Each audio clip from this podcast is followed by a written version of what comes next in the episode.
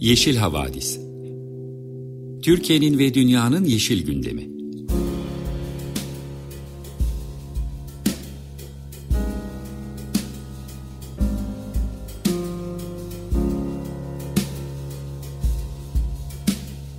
Hazırlayan ve sunanlar Selin Uğurtaş ve Arca Yılmaz.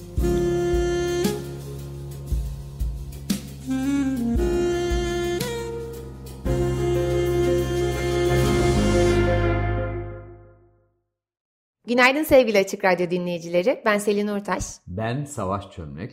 Ekolojik, politik, katılımcı ve şenlikli Yeşil Havadis programına hoş geldiniz. Geride bıraktığımız haftayı Yeşil Gazete'nin perspektifinden değerlendireceğimiz bu programı Yeşil Gazete ekibiyle birlikte hazırlıyoruz. Sizlerle buluşmamızı mümkün kılan Açık Radyo destekçilerine de bu vesileyle teşekkür ederiz. Bugün sevgili Savaş Çömlek'le ilk programımız. Geçen hafta Savaş'ı gıyabında tanıtmıştım kısaca, kendi sözleriyle de olsa. Savaş, belki bugün sen birkaç cümleyle kendini tanıtmak istersin. Benim için Selin'in geçen hafta yaptığı tanım uygundur. Aynısını tekrar edeyim isterseniz. Yeşil Gazete emekçisi, emektarlarından daha doğrusu. Aynı zamanda tıp doktoruyum, akademisyenim ama bu programa hayalperest, yeşil aktivist olarak katkıda bulunmayı planlıyorum. Çok teşekkürler. Ben de sabırsızlıkla bekliyorum beraber neler yapacağız. İlk olarak iklim bülteniyle başlayacağız. İklim bültenimizde Hindistan ve Pakistan'daki sıcak hava dalgaları var. Aynı zamanda iklim krizinin küresel piyasaları etkileri üzerine bir rapordan da söz edeceğiz. Sıcak hava dalgaları da bu raporun önemli parçalarından biri. Son olarak da nesli tükenmekte olan canlılardan söz ederek ekoloji bültenimize geçeceğiz. Ekoloji bülteni için Savaş'a dönüyorum. Ekoloji bülteninde ise bugün maden kanunundaki değişikliklerin Ordu'daki sonuçlarından bahsedeceğiz. Urfa'da görülen çizgili sırtlarını anlatacağız. Finlandiya nükleer santralinin akıbetini konuşacağız. Ve Marmara'daki müsilajdan bahsedeceğiz. Bu hafta röportajımızı Yeşiller Partisi eş sözcüsü Özlem Taşdemir Teke ile yaptık. Çok da güzel bir söyleşi oldu. Son olarak insan hakları ve demokrasi bültenimizde de Türkiye'deki kadın cinayetlerinden, Amerika Birleşik Devletleri'ndeki kürtaj tartışmalarından ve basın özgürlüklerinden söz edeceğiz. Şimdi bu güzel programa başlamadan önce keyifli bir parçayla açılış yapalım. B.B. King'den To Know You Is To Love You'yu dinleyeceğiz. Tekrar merhaba. 95.0 Açık Radyo'da Yeşil Havadis dinliyorsunuz. Ben Selin. Yeşil Havadis'te iklim haberleriyle başlıyoruz. Gündemimizin ilk maddesinde Hindistan ve Pakistan'daki aşırı sıcaklıklar var. Yüksek sıcaklık rekorları kırıldı bu hafta. Aslında geçtiğimiz 6 haftadır devam eden bir durum bu. Hindistan'ın bazı bölgeleri son 122 yılın en sıcak Nisan ayını yaşadı.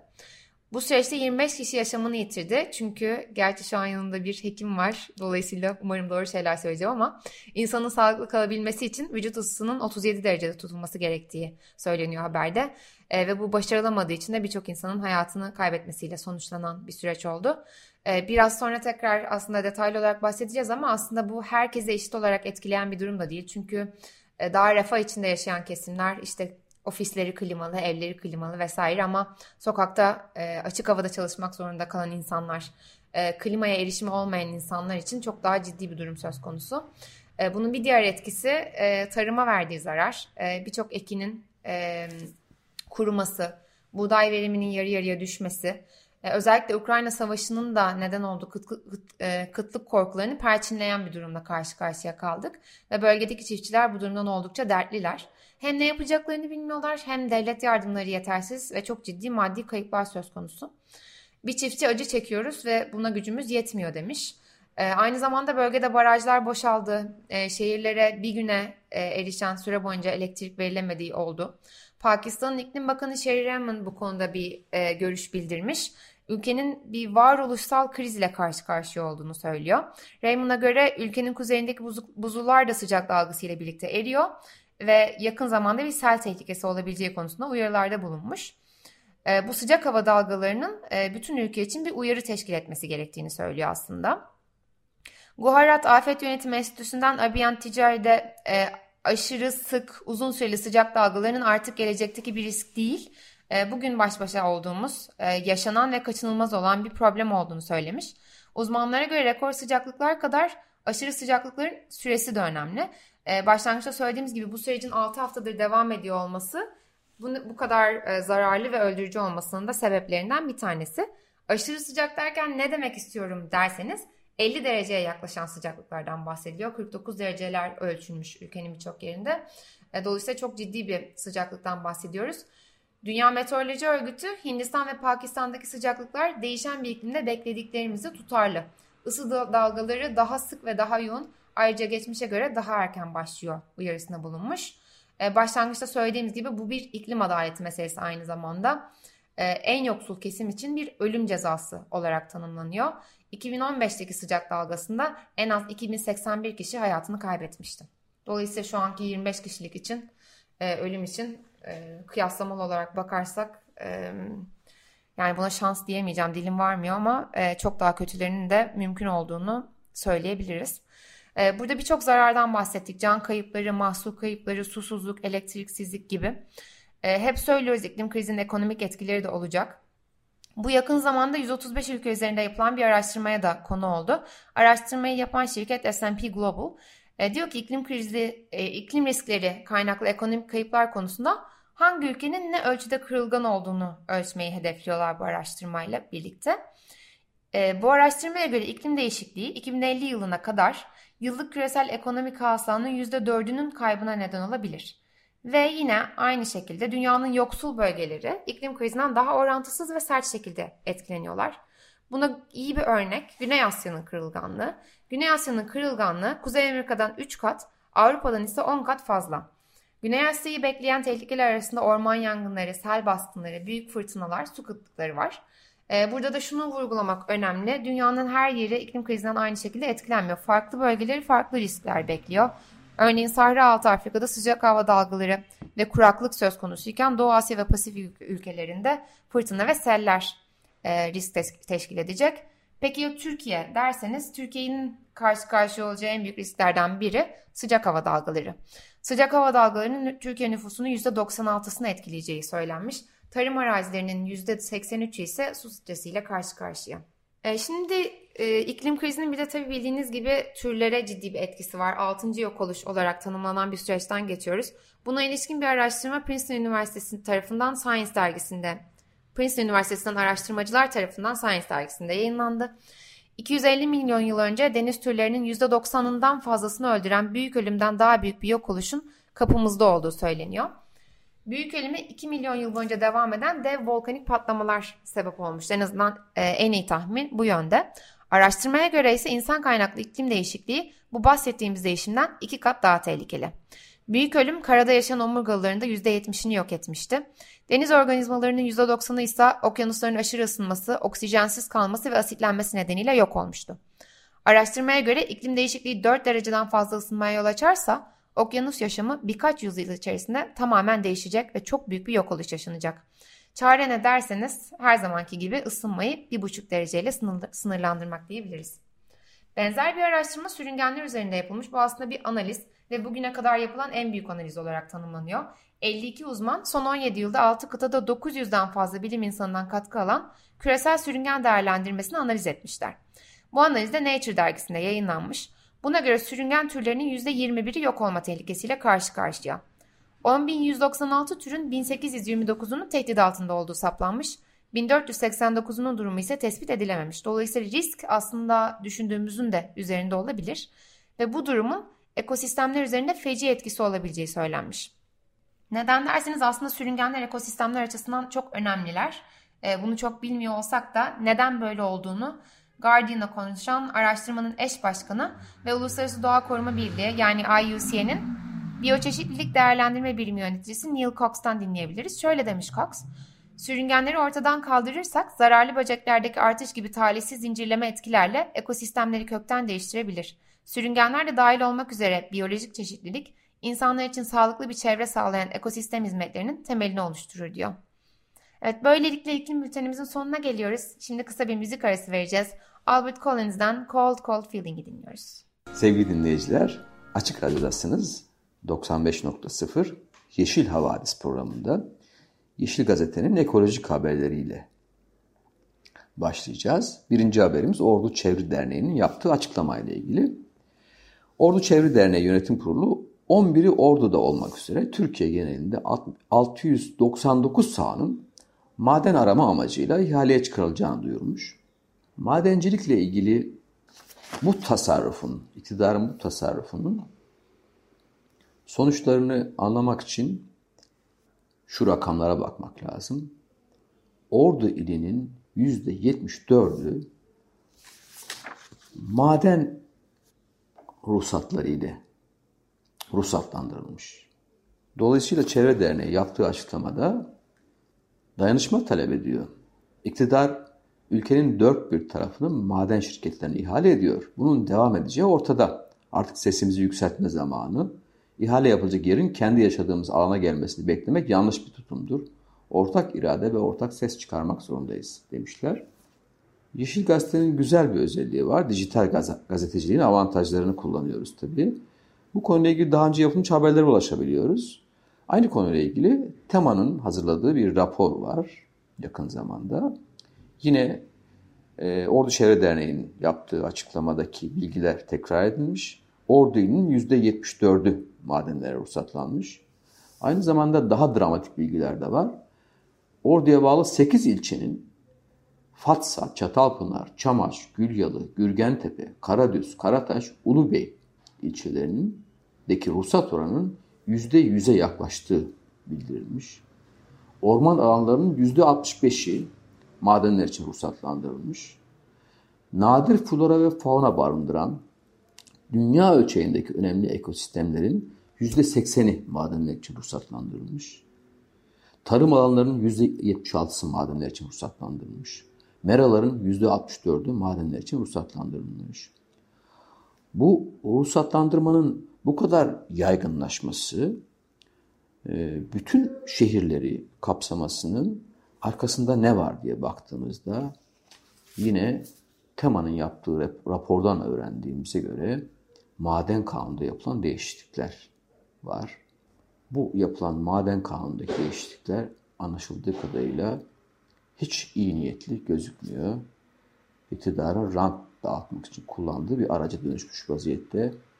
Çünkü doğanın ve onun parçası olan insanın yaşamını devam etmesi için son derece kıymetli olan değerli ekosistemlerin, tarım alanlarının, meraların madenciliğe açılması, arkeolojik alanların madenlere açılması gerçekten iyi bir niyet barındırıyor olmasa gerek.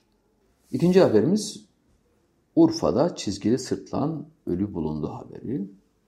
Gerçekten Türkiye'de çizgili sırtlan bulunduğunu Yeşil Gazete'den ilk defa öğreniyorum.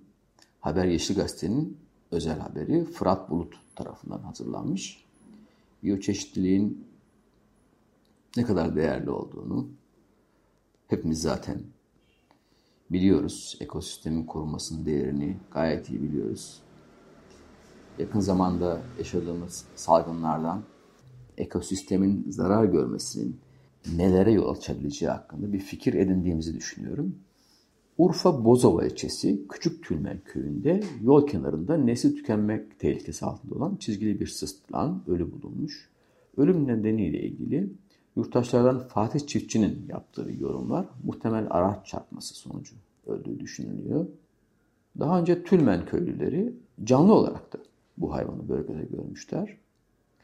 Gazeteci Fırat Bulut'un yaptığı araştırmaya göre Dünya Doğa ve Doğal Kaynakları Koruma Birliği kategorisine göre nesli tükenme tehlikesi altında olan türlerin kırmızı listesinde yer alıyor çizgili sırtlan. Kuzey ve Doğu Afrika'da, Asya'da, Kafkasya'da, Güney Sibirya'da yaşıyor. Özellikle Türkiye'de de Akdeniz, Ege, Güneydoğu, Anadolu ve Doğu Anadolu bölgelerinde bulunuyor. Bu olayla ilgili Dicle Üniversitesi Yaban Hayvanları Koruma, Rehabilitasyon, Uygulama ve Araştırma Merkez Müdürü Yardımcısı Alaaddin Kaya, sırtlanlar için bu bölgenin muhtemelen bir geçiş güzergahı olarak kullanıldığını, bu türün genelde dağlık alanlarda, kayalık alanlarda yaşamayı tercih ettiğini, çok mecbur kalmadıkça, aç kalmadıkça düzağına inmediklerini, büyük ihtimalle o mevkiyi geçiş olarak kullandıklarını söylemiş. Maalesef yollarda kazalar sonucu çok sayıda kayıp oluyor. Yollarda bu hayvanların geçebileceği bir menfez tünel veya geçit yapılması gerekir. Canlı gördüğümden daha fazlasını bu şekilde yollarda ölü görüyorum diyerek tedbir alınması gerektiğini belirtmiş. Doğa Koruma Müdürlüğü ise gerekli hassasiyeti gösterdiklerini söyleyip bu konuyla ilgili açıklama yapmaktan kaçınmışlar. Biz bu işleri gayet iyi yapıyoruz demişler.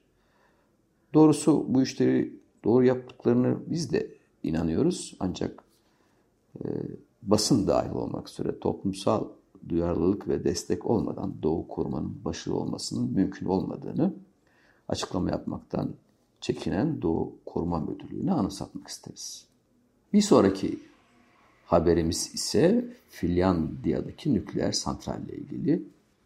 Rosatom, Rus şirketi Rosatom'la birlikte çalışan yerel nükleer enerji şirketi Rosatom'la yaptığı anlaşmayı iptal ettiğini duyurmuş. Gerekçe olarak da Rosatom'un, Rus şirketinin yükümlülüklerini yerine getirmekte sürekli geç kaldığını bildirmişler. Ukrayna savaşının getirdiği riskleri yönetmeyi de başaramadığını açıklamışlar. Anlaşıldığı kadarıyla Ukrayna savaşı özellikle Finlandiya'da Rusya'nın sürdürdüğü bu tür projelere karşı ciddi bir endişe yarattığı anlaşılıyor. Bildiğiniz gibi nükleer santral inşaatı dünyada son yıllarda çok az yapılan bir şey. Bunlardan bir tanesi Finlandiya'daydı. Uzun zamandır bu inşaat devam ediyor. Bir türlü sona erdirilemedi. Benzer bir inşaat da onlarca yıldır Akkuyu'da sürdürülmeye çalışıyor ülkemizde. Akkuyu'daki nükleer santralde Finlandiya'daki gibi ancak statüsü bir miktar farklı. Akkuyu bölgesi Türkiye Cumhuriyeti hükümeti tarafından nükleer santral yapmak üzere Rusya devletine hediye edildi. Yakın zamanda Yeşiller Partisi bu konuyla ilgili bir açıklama yapıp Ukrayna'nın işgalinin ardından Rusya ortaklığıyla yapılan Akkuyu nükleer santral projesinin risklerine dikkat çektiler. Saldırgan ve yayılmacı bir güce enerji ihtiyacı gibi son derece yetersiz ve yanlış bir gerekçeyle nükleer santral sahası hediye etmek kabul edilemez diyen Yeşiller, Akkuyu projesinin durdurulması için imza kampanyası da başlattılar. Dileriz Finlandiya'da durdurulan nükleer santral inşaatının bir benzerinde Akkuyu'da yaşarız ve Rusya Akkuyu'dan gönderilir. Dördüncü haberimiz tüm İstanbullular için, Marmara Denizi'ne komşu olan iller için geçen yıl yaşadığımız büyük bir felaketin yeniden geri döndüğünü gösteren bir haber. İstanbul'da Tuzla ve Kadıköy açıklarında müsilaj görülmüş ve Doğan Haber Ajansı tarafından görüntülenmiş. Müsilaj tabii ki Marmara ekosistemi için korkunç bir felaketin habercisi. Yine Yeşil Gazete'nin geçen yılki haberlerine geri dönersek, Bandırma 17 Eylül Üniversitesi Denizcilik Fakültesi Dekanı Profesör Doktor Mustafa Sarı'nın bir açıklaması var. Üzgünüm, şu an Marmara Denizi'nin farklı bölgelerinde yüzeyde müsilaj görünür durumda ifadesini kullanmış. Geçen yıldan bu yana kirlilik yükünün azalmadığı Marmara Denizi'nde müsilajın diplerde olduğunu ve hiç yok olmadığını belirtmiş. Kışın bitmesiyle müsilajın da yüzeye çıktığını belirten Mustafa Sarı, nedenler ortadan kalkmadan müsilajın ortadan kalkmasını bekleyemeyiz demiş. Denizin zamanı yok. Hep beraber Marmara çevresinde yaşayan insanları denize yardıma çağırmamız gerek demiş. Geçen yıl başlayan müsilaj sorunu nedeniyle Türkiye Büyük Millet Meclisi'nde kurulan Meclis Araştırma Komisyonu nihayet bir karar vermişler. İleri biyolojik arıtma atık su tesislerinin kurulması önerilmiş. Bununla ilgili yasa önerisi hazırlanmış. Anlaşıldığı kadarıyla komisyon ve AKP birlikte bir yasa tasarısı hazırlamışlar. Henüz Meclis Genel Kurulu'nda görüşülmemiş ama yasa tasarısı İstanbul, Kocaeli, Yalova ve Bursa illere sınır olan il belediyelerine ileri biyolojik arıtma tesisi kurma zorunluluğu getirecekmiş. Bununla ilgili bütçenin ve desteğin nasıl sağlanacağına ilişkin bir takım görüşler yer alıyor. Ne yazık ki Marmara Denizi'nin beklemeye tahammülü yok. Bir an önce gerekli tedbirlerin alınması gerekiyor. Ekoloji haberlerinin ardından bir parçayla nefes almak istiyoruz. Çünkü ne yazık ki haberler hiç iç açıcı değildi. Junkers Blues, şampiyon Jack Dupre söylüyor. Sevgili dinleyiciler, Açık Radyo'dayız. Yeşil Havadis programında 95.0. Yeşiller Partisi eş sözcüsü Özlem Taşdemir ile güncel konularla söyleşmek istiyoruz. Dinci ve milliyetçi söylemler çerçevesinde sıkışmış, boğucu siyasal yaşantımızdan bizi biraz kurtaracak, siyasete yeniden umutla bakmamızı sağlayacak sözler duymak umuduyla ilk sorumuzla başlayalım. Nasıl geçti 1 Mayıs? İklim krizi yeterince görünür oldu mu? İklim aktivistlerini alanlarda gördük mü? Hangi sloganlar atıldı? Teşekkürler. Açık Radyo'da konuk olmak da çok güzel. Evet, 1 Mayıs'ı geride bıraktık. Umutlu olmak için neden var mı? Bu soru bana hep yöneltildiğinde aklıma Greta Thunberg'in verdiği yanıt geliyor. Umutlu olmak için harekete geçmek gerekiyor. Eylemlilik içinde olmak gerekiyor. Ve bizim sıradan insanların siyaseti görmesi, o alan içinde kendisine yer edinmesi gerekiyor. Biz de alanlardaydık, o yüzden umudumuz var. Harika. Aktivizm dışında gerçekten elimizden gelen daha güzel bir şey yok. Hükümet imzaladığı Paris İklim Anlaşması'nın gereklerini yerine getiriyor mu sizce? Bu çok önemli bir nokta. Kesinlikle yerine getirmiyor. Paris İklim Anlaşması'nı zaten meclisten geçirmek için epey bir beklemişti hükümet. Ve son İklim Şurası ve yine geçen aylarda bayağı gündemimizi de etkileyen bu zeytincilik yasasında da gördük ki aslında hükümetin iklim konusunda atması gereken ciddi adımlarla ilgili herhangi bir planı yok. Çünkü kömürden çıkış özellikle bütün dünyada iklim kriziyle ilgili atılması gereken en önemli adım. Çünkü karbon salımlarının en büyük nedeni olan enerji sektöründe kömür yaygın olarak kullanılan bir fosil yakıt ve şu an içinde olduğumuz en önemli ekolojik krizi olan iklim krizinin en önemli sebebi karbon salımları ve bu konuda hükümetlerin ciddi adımlar atması gerekiyor. Avrupa Birliği içinde kömür konusunda herhangi bir taahhütte bulunmayan 4 ülkeden birisi Türkiye. Diğer 10 ülke tamamen kömürden çıktı ve planlı olarak kömürden çıkışı gündeminde tutan birçok ülke var. 23 ülke toplamda. Bosna Hersek, Polonya, Sırbistan ve Türkiye dışında bütün ülkelerin bu konuda bir planlaması var. Ama biz hala Enerji Bakanlığı'nın da bir takım etkileriyle Çevre ve İklim Değişikliği Bakanlığı bu konuda gerekli adımları atmadı. İklim Şurası'nda da aslında bu konuda katkıda sunan bilim insanlarının bütün raporlamalarına ters bir şekilde hala kömür gündemde. Türkiye hala kömür çıkarmak gibi bir pozisyonda. Bu da aslında iklim eylemi konusunda hükümetin aslında hiç de ciddi olmadığını gösteriyor bize. 1 Mayıs alanlarında iklimi değil sistemi değiştir sloganı atan tek topluluk görebildiğimiz kadarıyla Yeşiller Partisi'ydi. Diğer ekolojik sorunlarla ilgili pankartları gördük, zeytinle ilgili gördük, kömür madenleriyle ilgili gördük. Yerel ekolojik sorunlar çoğu zaman iklim krizinden daha fazla gündem oluyor. Sizce neden? Evet, aslında bunun maddi bir takım sebepleri var. Bunlardan birincisi aslında iklim krizinin bugünün değil de işte 100 yıl, 200 yıl sonrasının bir sorunuymuş gibi algılanması gibi bir neden var. Bu Homo sapiens atalarımızdan bize kalan bir şey.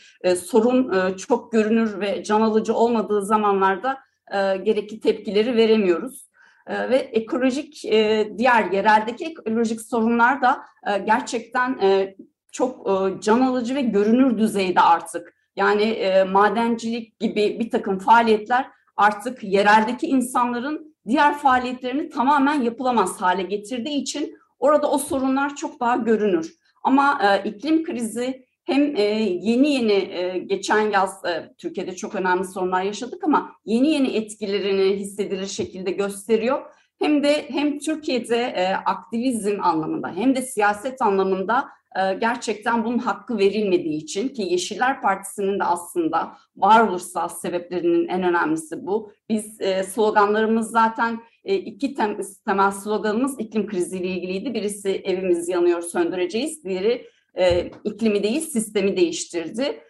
Yeşiller Partisi'nin önemi burada ortaya çıkacak. Biz iklim krizinin aslında ne kadar önemli bir ekolojik sorun olduğunu, tüm diğer sorunların bir ortak kesen olduğunu ve siyasetin temel bir konusu olduğunu gündeme getirecek zaten oluşum Yeşiller. Yerelde ekolojik mücadeleler sürebilir. Evet, bunlar 10 yıllardır belki de varlar. İnsanlar emek ediyorlar bu mücadeleler için, ama bunun siyasetini yapacak bir partinin olmaması yereldeki mücadelelerin de aslında görünür olsalar bile bir çözüme ulaşmalarını engelliyor ve iklim krizi gibi küresel işbirliğini de gerektiren, aslında bütün toplumların harekete geçmesi gereken bir sorunun da siyasi temsille bir yere varabileceğinin ortada olduğu bir durumdayız. Yeşiller de bunu her ortamda, emek mücadelesi içinde de, diğer farklı mücadeleler içinde de dile getirecek. Zaten mücadelelerin kesişimselliği çok önemli. Bugün ekoloji, emek, feminist toplumsal cinsiyet eşitliği mücadelesi ya da hayvan özgürlüğü mücadelelerinin hepsinin bence ortak keseni bu. Bizim ortaklaşmamız, mücadeleleri bir araya getirmemiz ve güçlenmemiz gerekiyor. Geçen yıl iklim krizinin en önemli göstergelerinden birisiyle birlikte yaşadık. Orman yangınları hiç olmadığı kadar çok ve şiddetli biçimde yaşandı. Şu anda da orman yangınları mevsimi yaklaşıyor. Hükümet bu konuda ne yapıyor sizce? Geçen yıl ormanları PKK yakıyor provokasyonuyla. Toplumun iktidara karşı tepkisi savuşturulmaya çalışıldı. İklim değişikliğinin yangınlardaki rolüne de dikkat çeken Yeşiller Partisi'ne de sosyal medya üzerinden ağır saldırılar oldu. Bu konuda ne söylemek istersiniz? Bu konu çok önemli, çünkü Yeşiller her zaman iklim krizi konusunda atılması gereken adımları, önlemleri dile getirip bunu politikalarına da ortaya koyuyor. Geçen yılda biz hem müsilaj, hem orman yangınları, hem de iklim kriziyle ilgili aslında forumlar düzenleyerek hem bilim insanlarını hem de tüm paydaşları bir araya getirip aslında politika yapıcılar için çok önemli bence çıktılar ortaya koyduk. Ama onların bugün de dikkate alınmadığını görüyoruz. Orman yangınları ile ilgili atılacak en önemli adımlardan birisi bu uçakla yapılacak mücadeleye dair girişimlerin yapılmasıydı ki son haberlerde de aslında bununla ilgili hükümetin hiçbir girişiminin olmadığını görüyoruz. Yine müsilajla ilgili aslında verilen sözlerin hiçbirisi tutulmadı. Yani ekolojik krizler orada bir yerde tekrar alevlenip karşımıza çıkabilir, ama hükümet bu konularla ilgili herhangi bir ciddi adımda bulunmadı ki aslında bilim insanları uzun süredir Türkiye'nin iklim krizinden, özellikle Doğu Akdeniz havzasının sıcaklık dalgaları ve kuraklık gibi sorunlarla ve Karadeniz'de de sellerle birlikte bu sıklıkla iklim kriziyle yüzleşeceğini ve tedbir alınmadığı sürece de bunun çok daha büyük can kayıplarına ya da maddi zararlara neden olacağını söylüyor. Bizim acil olarak hem azaltım hem de uyumla ilgili iklim eylem planlarına ihtiyacımız var. Yangınla mücadelede bunun zaten önemli bir parçası. Ama bütçenin, görüyoruz ki bütçenin nasıl kullanıldığını araştıran raporlarda da bunu görüyoruz. Aslında bütçe hiçbir zaman bunlar için kullanılmıyor. Uyum ve azaltım politikaları için uygulanmıyor. Hükümetin çok daha farklı öncelikleri var ne yazık ki. Çok teşekkür ediyoruz. Orman yangınları ülkemizde fazlasıyla duyarlılık yaratan bir konuydu. Diğer önemli bir konudan söz etmek istiyoruz. Neredeyse bu senenin tamamı geçen seneyle birlikte İstanbul Sözleşmesi'nin mevcut iktidar tarafından iptal edilmesine karşı gösterilen tepkilerle doluydu. Kadın hareketinin bu konudaki duyarlılığı yakın zamanda Danıştay salonlarını doldurdu. Bu konuda Yeşiller Partisi'nin tutumu nasıl sizce? Yeşiller zaten hem feminist mücadele, toplumsal eşitlik mücadelesiyle zaten iç içe, bunları içinde barındıran, bunlarla birlikte hareket eden bir siyasi yapı. O yüzden bu mücadeleler bizim için zaten çok kıymetli ki İstanbul Sözleşmesi de uzun mücadeleler sonucu ulaşılmış bir noktaydı ve aslında çok hukuksuz bir şekilde bir kişinin bir kararıyla kaldırılmaya çalışıldı. Ama bunun zaten hukuksuz olduğu biliniyordu ki son Danıştay kararda zaten yetkide ve usulde paralellik ilkesi uyarınca bunun hukuka uygun olmadığı söylendi. Çünkü zaten Büyük Millet Meclisi'nin aldığı onayladığı bir sözleşme bu şekilde zaten yürürlükten kaldırılamazdı. Bunun hukuksuz olduğunu biliyorduk. Ama yükselen kadın mücadelesinin kazanımlarına yönelik de küreselde de bir hareket var. Özellikle bu sağ popülist liderlerin özellikle bu akımı güçlendirdiğini ve feminist ya da LGBTQ'nun kazanımlarını geriletmeye çalıştığını görüyoruz. Türkiye'de de bunun yansımaları oluştu. Ama sözleşme çok önemliydi. Çünkü sözleşme dört önemli başlığıyla aslında hem önleme, hem koruma, hem etkili soruşturma ve bütüncül politikalar oluşturarak bu şu anki içinde bulunduğumuz şiddet sarmalının bütün bileşenlerine karşı politikalar oluşturulmasını öngörüyordu. Çok önemliydi ve Türkiye'de, dünyada da böyle bir durum söz konusu ama kadına şiddetin giderek arttığını görüyoruz. Önleme burada çok önemli. Bu sözleşme hükümetlere diyor ki siz öncelikle toplumsal cinsiyet eşitliğini hem eğitimlerle, politikalarla topluma yerleştireceksiniz. Önleyemediğiniz durumlarda kadınları şiddete karşı etkin bir şekilde koruyacaksınız. Koruyamadığınız zaman bir kadın şiddete uğradığında da etkili bir soruşturma ve etkin bir ceza sisteminiz olacak. Ama tüm bunları yapsanız da yine de sizin geleceğe dair bütüncül politikaları oluşturmak gibi bir zorunluluğunuz var diyordu. Çok önemli bir kazanımdı. Türkiye'de diğer medeni kanunda da uluslararası sözleşmelerle de kazanılmış bütün haklara yönelik saldırılar mevcut. Ama biz de burada kadınların yanında, bu mücadelenin yanında yer alarak sözümüzü söylemeye Yeşiller olarak devam edeceğiz. Diğer bir umutlu konudan bahsetmek istiyoruz. Seçim önümüzdeki günlerde gündem maddesi olacak. Böyle anlaşılıyor. Yeşiller Partisi'nin kurulmasına niçin engel olduğuna dair en değerli hipotezlerden birisi ilk defa oy kullanacak gençlerin yerleşik siyasal partiler yerine Yeşiller Partisi'ni destekleme olasılığı idi. Bu hipotezi Sabancı Üniversitesi'nden Fuat Keyman dile getirmişti. Bu konuda ne söylemek istersiniz? Yeşiller Partisi'nin yaklaşan seçimlerdeki pozisyonu ne olacak? Yeşiller Partisi'nin yani yaşadığı süreç, evet, bu bir türlü bizim alındı belgemizin verilmemesi, engellenmemiz, genel siyasi iklimin bir parçası olarak bu iklimin bize yansıması, gençlerle iletişim, gençlerin şu anki siyasete karşı tavrının kırılabilmesi açısından gerçekten yeşil bir partinin siyasi arenada olması çok önemli olacaktı. Evet, bu iktidar tarafından görülmüş, algılanmış ve buna karşı engelleme girişimleri yapılmış olabilir. Bizim de öngörülerimizden birisi bu. Siyasi alan daraldı ama gençlerle ilgili daha da büyük bir sorun var. Gençler gerçekten bu var olan siyasi yapılara, var olan siyasi dile gerçekten uzaklar, yabancılar. Bunun daha farklılaşması, değişmesi koşulunda siyasette yer alacaklarını görebiliyoruz. Farklı bir kuşak geliyor.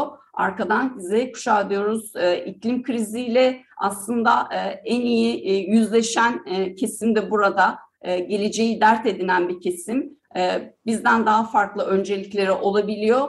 Ve siyasetin var olan dilinden de rahatsızlar, şeklinden de rahatsızlar. Farklı şeyler söyleyen, gerçekten gençlerin sorunlarına, iklim krizine, eşitlik, özgürlük, sosyal adalet, kuşaklar arası adalet gibi sorunlara gerçekten çözümler sunabilecek, bu alanda politikalar üretebilecek Yeşiller Partisi'nin varlığı Türkiye'de çok kıymetli. Avrupa'da aslında yükselen iklim hareketiyle birlikte yeşil partilerin de güçlendiğini, koalisyon ortağı olduklarını ve bunun devam ettiğini, geliştiğini görüyoruz. Aslında son yıllarda ülkemizdeki iklimin tersine dönebilmesi için de bizim de buradan ortaklaşarak yeşil bir dönüşümü, yeşil ekonomiyi, yeşil politikaları önceleyerek aslında küresel işbirlikleriyle birlikte bu sorunların çözümünü ortaya koyarak gençlere ulaşabileceğimizi düşünüyorum ama önümüzde Türkiye'nin çok önemli bir sorunu. Biz seçime giden bir süreçteyiz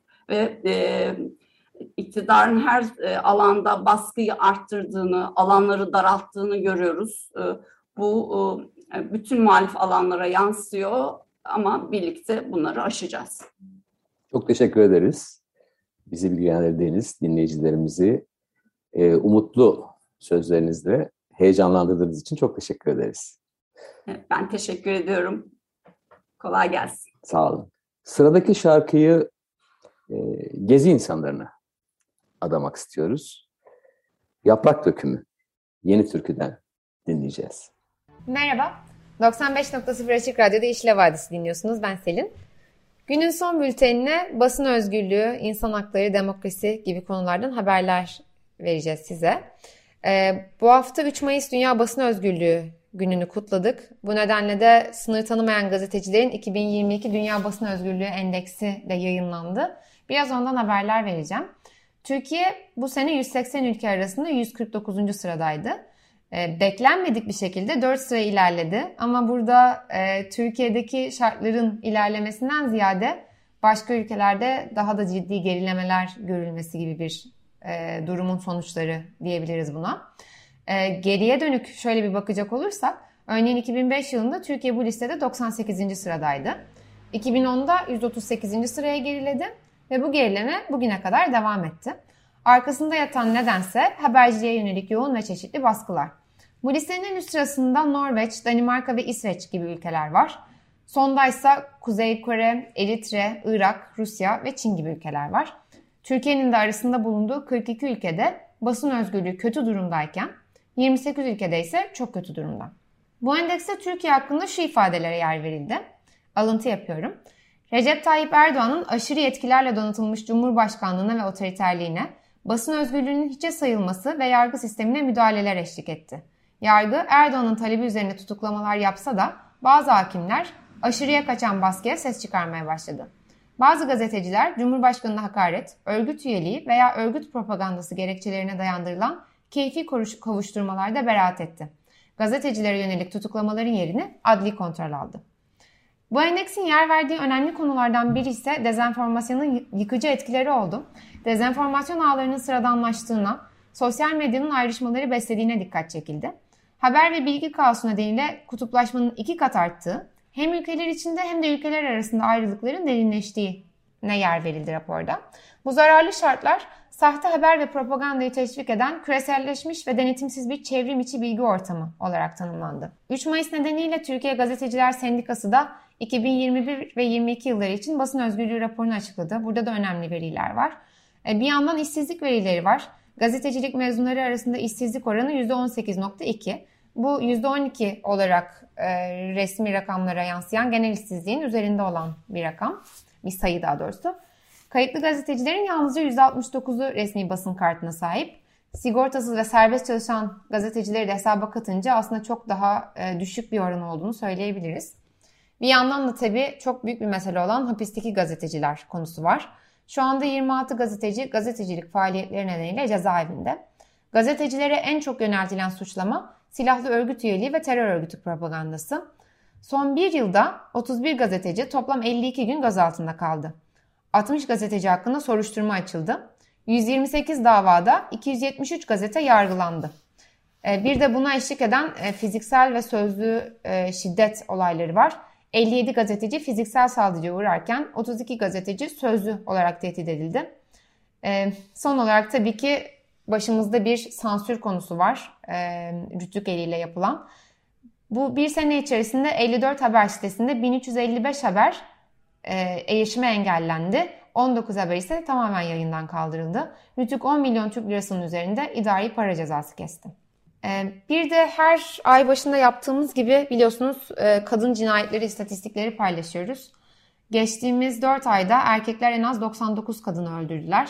Nisan ayında en az 29 kadın hayatını kaybetti. En az 52 kadın erkek şiddetine maruz kaldı. En az 38 kadın erkekler tarafından seks işçiliğine zorlandı.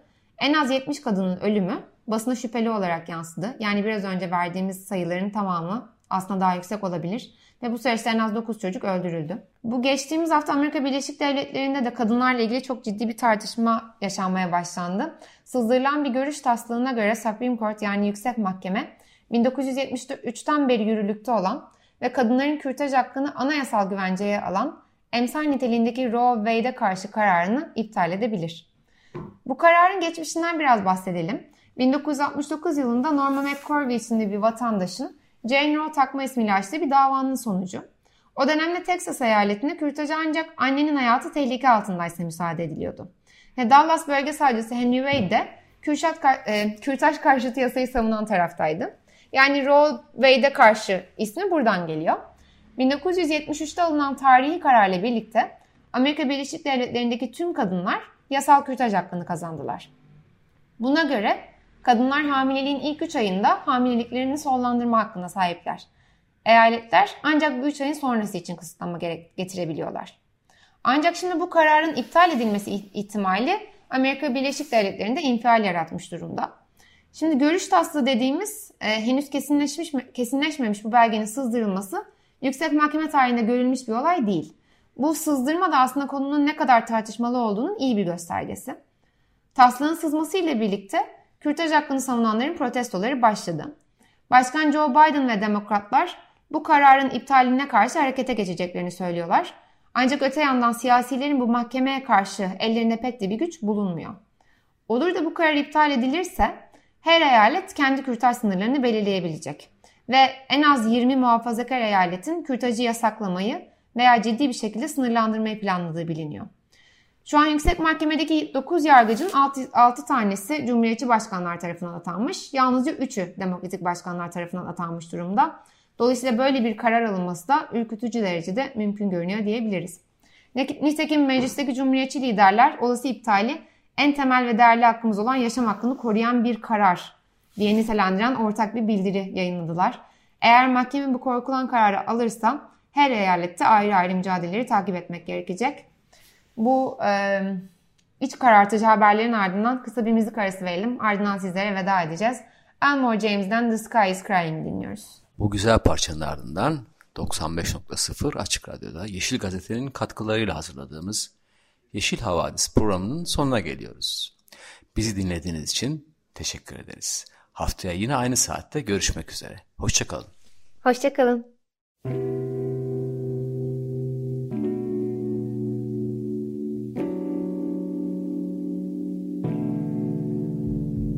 Yeşil Havadis, Türkiye'nin ve dünyanın yeşil gündemi.